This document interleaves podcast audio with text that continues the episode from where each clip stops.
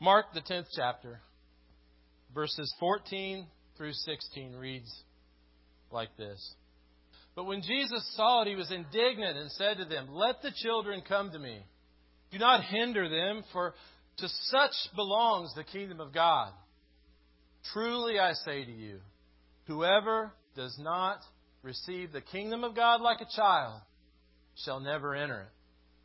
And he took them in his arms and blessed them, laying his hands on them. Good morning. This morning, as you know, or maybe you don't know, we are going to have a, uh, a baby blessing a little bit uh, later in the service, not long from now, actually. And so I thought it would be nice to um, preach to the children today. Now, you adults can listen in if you want to, but I'm specifically going to direct this message to the children this morning. And so, uh, without preschool praise, I'd like to have preschool praise up here on the stage this morning. So I'd like to invite your children to come up onto the stage this morning, and I'm going to sit in this chair and speak to them face to face, eye to eye. So you're comfortable with that, if parents, if you're a little uncomfortable with that, you can sit down here near them in the first row. Uh, but have the children come on up and sit down right here. I'm going to be. You might want to face me. I'm going to be back here. So come on up. Feel free to come on up. Now, if, if you, even if you act like a child, uh, you can come on down and. Come on down and bring your child down here and sit with the rest of them. Thanks, James. And I'm going to talk to you this morning. Actually, we're going to play a little game, too. You guys like to play games? Yeah? Raise your hand if you like to play games. All right. All right. So come on up. Very good. How many of you know have ever played the Simon Says game? You ever played the Simon Says game? You know how that goes? whatever Simon says, you're supposed to do, okay? Whatever Simon says. I don't know who Simon is, but anyway, I played that game when I was a kid, and so I know you have too, as you indicated. So we're going to play Simon Says as soon as Sutter gets up here. Come on, Sutter. You know Simon Says? Okay. All right, so we're going to play Simon Says for a minute, all right? So Simon says, touch your ear with your right hand. That's pretty. That's close enough. Okay. Simon's Simon says, "Touch your ear with your right hand."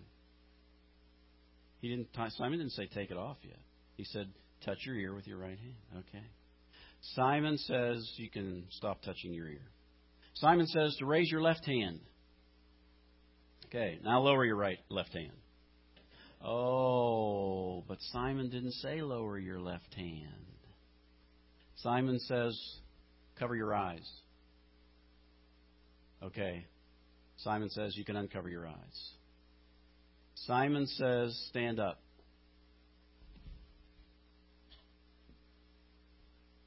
Okay, you can sit down. Oh, way to go, Ryan. All right. Simon says you can sit down. Very good. It's really hard to follow directions sometimes, isn't it? You know, how many of you do everything your parents tell you to do? Wow. Give them a hand. That's outstanding. When your mom or dad says, eat your broccoli, do you eat it? You do? You do? All right. When your mom and dad says, stop hitting your brother and sister, do you do that? Okay. Well, you probably aren't told that. Okay. See, that's what's what it means to follow directions. You know, when somebody tells you something, you need to know. You need to. If you lived in Old Testament times, you'd be really sad child because children in the Old Testament times had no rights whatsoever. No rights under the law. Uh, in fact, you were a child was just about above a slave in the Old Testament times. Uh, now, maybe it feels like that sometimes uh, in, in your family. Uh, you don't really have a lot of rights, do you? Your mom and dad make all the decisions, right? They call all the shots. Is that right in your family? Is that the way it is? You can say yes or no. Okay. All right. If you're the youngest in your family, and most of you look like you're the young, almost the youngest. Um, your rights are probably just above the dog or the cat, right? Uh, and sometimes it probably seems like the dog or cat has more freedom and rights than you do, doesn't it? How many of you live in a house or an apartment that has a garage? Do? Okay, has a garage? You only have one garage? Okay. You have two? Wow. Does it have one of those automatic openers where all you do is push a button and the door goes up automatically? Remote control, right. And you push that button and the door goes up. Well, when I was a kid, yeah, when I was a kid, we didn't have those. That's how old I am. We didn't have those. I was the automatic garage door opener. Every time we were going someplace, I had to open the garage door and I had to close the garage door. Whether it was raining, whether it was snowing, whether it was freezing ice outside, wind, wind like last night, I was always the one who had to get out of the car and open the garage. My sister never had to do that. In fact, I don't think she's ever had to open a garage door in her entire life. I, that's because I was the youngest, and they made me do do that work.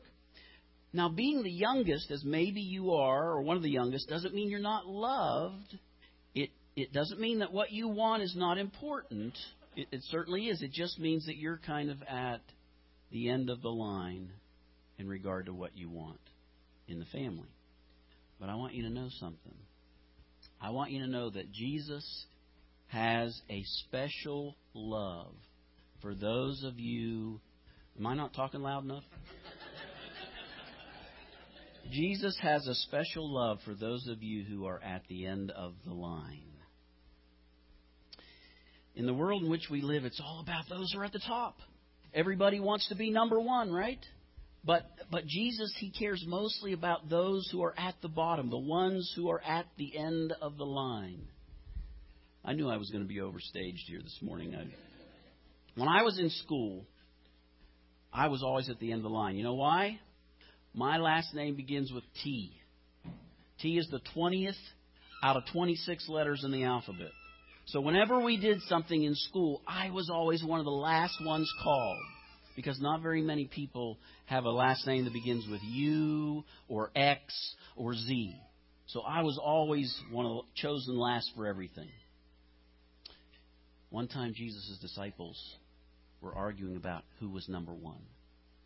And Jesus took a child like you, and he, and he stood him right beside him, and he told his adult apostles, he said, You guys need to become like this child. And unless you become like one of you, he said, you'll never enter my kingdom. Wow.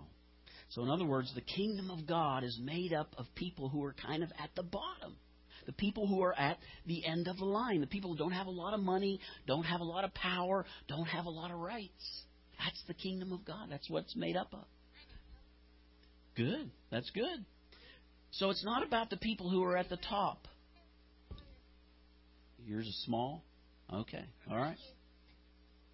He, he says the people who are at the bottom in this life are going to be at the top in heaven. How about that? You want to be number one in heaven? Yeah. Yeah. That's the people that, that like you and me, who, who don't have a lot of power, who are sometimes used as garage door openers.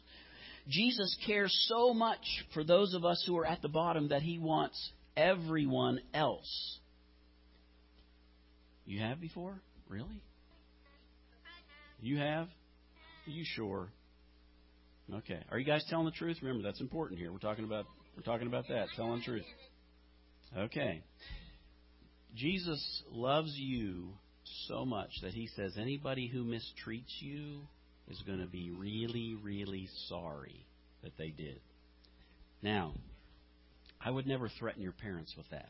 Okay, if your parents ask you to do something and you say no, and, and or if they if you ask them for something and they say no, don't say to them, "Hey, Jesus is going to get you for that." Okay, don't ever use that with your parents. Don't don't go there. But I want to explain a couple of ways that Jesus is looking out for you. Okay? A couple of ways that Jesus is looking out for you. You know, as a child, and you're child, right? You're a child, right? You're all children. You don't know as much as your parents do, right? You don't know as much as they do. They're old.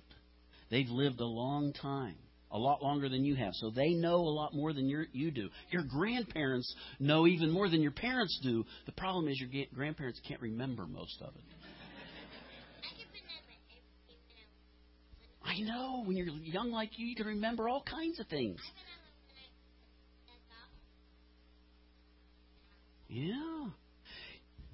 And when you don't know very much, you can easily be tricked by the devil. Because he can make things that look good are actually, he can make bad things look good. The devil is so tricky in that. He, he's so good at that. He sometimes he tricks your parents. Sometimes he tricks me. Sometimes he tricks us in, into that. That he can make things that are bad look good. The devil can use your friends to do that. He can use music. He can use video games. He can use movies. He can use anything like that to trick you into doing something that's not very good. So without your parents, without your parents, you can be tricked into doing bad things, things that'll get you into a lot of trouble. And you don't like to get in trouble, do you? You guys don't get in trouble, do you? No. Uh, raise your hand if you if you don't get in trouble. You don't get in trouble. Okay, well that's what I thought. That's what I thought. I got into trouble a lot when I was your age. You know why? Because the devil tricked me. He made me think that if I wanted to do something and my parents said no, I could do it anyway, and they'd never find out. And that was a lie because they always found out. And I got into all kinds of trouble. I could go into a, into it, but I don't want to turn this into a counseling session here. Even parents are sometimes tricked by the devil. That's how tricky he is. And it takes a long time to be able to know the difference between a, one of Satan's lies and the truth. And that's why he gave us the Bible. The Bible tells us the difference between a truth and a lie. So it's good to read your Bible. Do you guys read your Bible? Yeah. All right, that's what I like to hear. You need to be reading your Bible. Because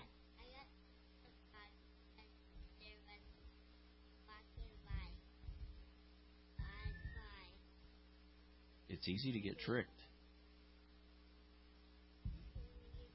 It's easy to get tricked. And because you're not old enough, because it's easy to get tricked by the devil and you're not old enough to know the difference, sometimes God, now listen to me, God wants you to obey your parents. He wants you to obey your parents. Sometimes it probably seem, seems like your parents don't know a thing. But Jesus knows what he's doing here.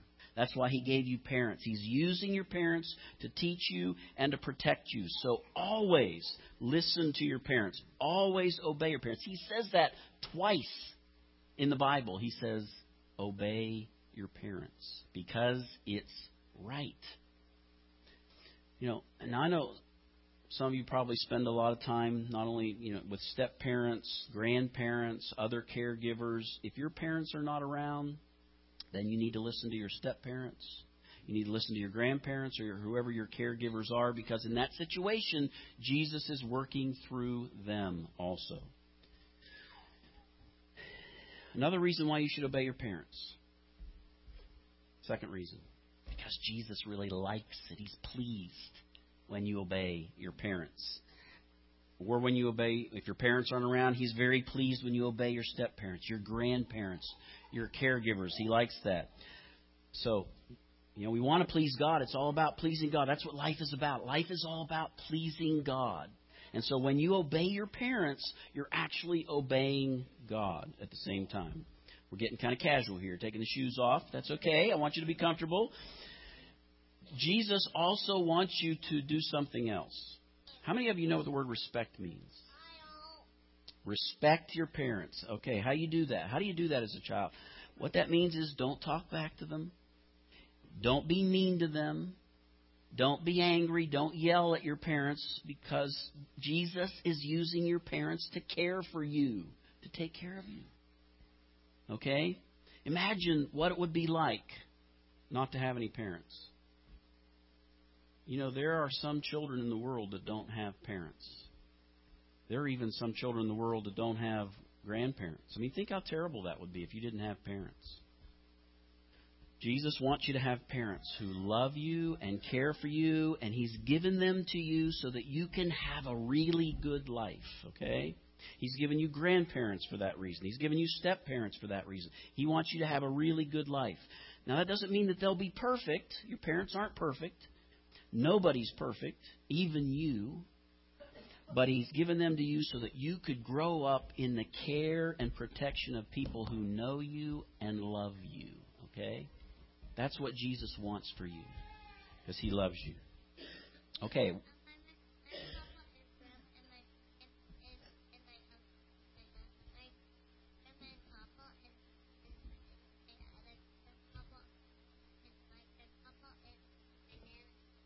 You've got a lot of people helping you, don't you?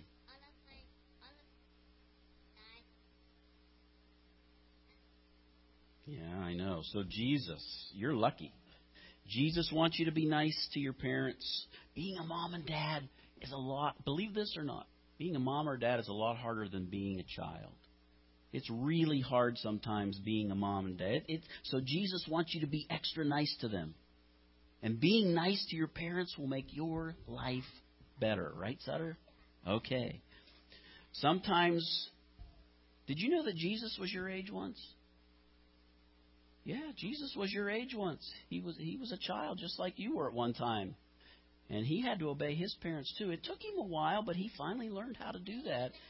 And he was really good at it. So I want you to remember that Jesus loves you very, very much. And because of that, He's given you parents and step parents and grandparents and other people who love you and take care of you. Now remember, you don't know as much as they do, so you need to obey them. Jesus wants you to obey your parents. Your life is going to be a whole lot better if you obey your parents. Take it from somebody who had to find that out the hard way.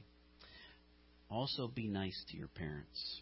Um, they're God's gift to you. God gave your parents to you just for you because He couldn't be here in person to take care of you and to love you, so He gave you parents to do that in place of them. So, We just we played Simon Says already. But you can at this point. I'm, I'm, I, I hope that was. In, I hope you like that. I hope you like the game. Simon says we could play it one more time. Simon says, "Go back to your parents." Simon says, "Go back to your parents." You can go back to your parents now. Thank you for being such good listeners. Don't forget your socks.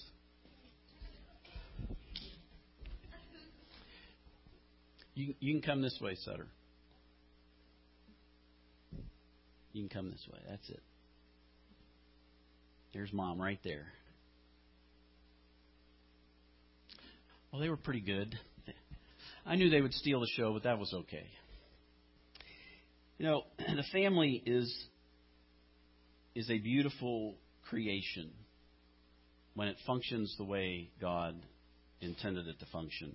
When husbands function the way God intended husbands to function, when wives function and live and act uh, the way God intended for them to function, and when families function the way God intended, it's a tremendous blessing to your life, and more importantly, it blesses and it glorifies God.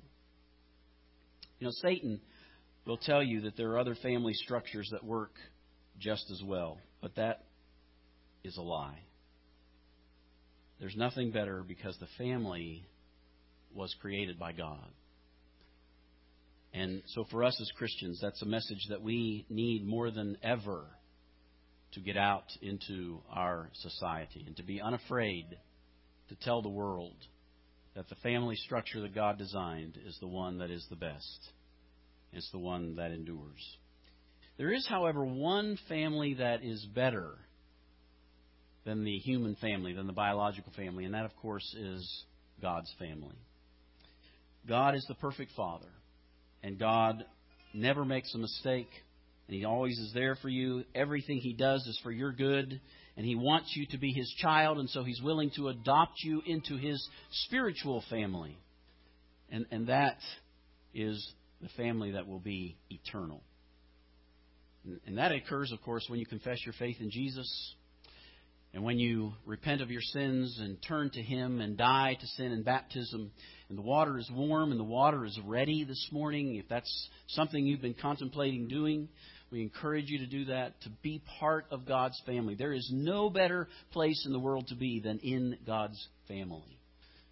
And so we encourage you this morning to be part of that family. We encourage you to respond. And you can respond several ways. You can go to the back, and an elder will meet you there, or you can come to the front in, in one of these seats, these vacant seats in the front, and help you. We will help you. If you're ready to be part of God's family this morning, we'll help you to be, be ready as well. So we invite you to come right now as we stand, as we sing.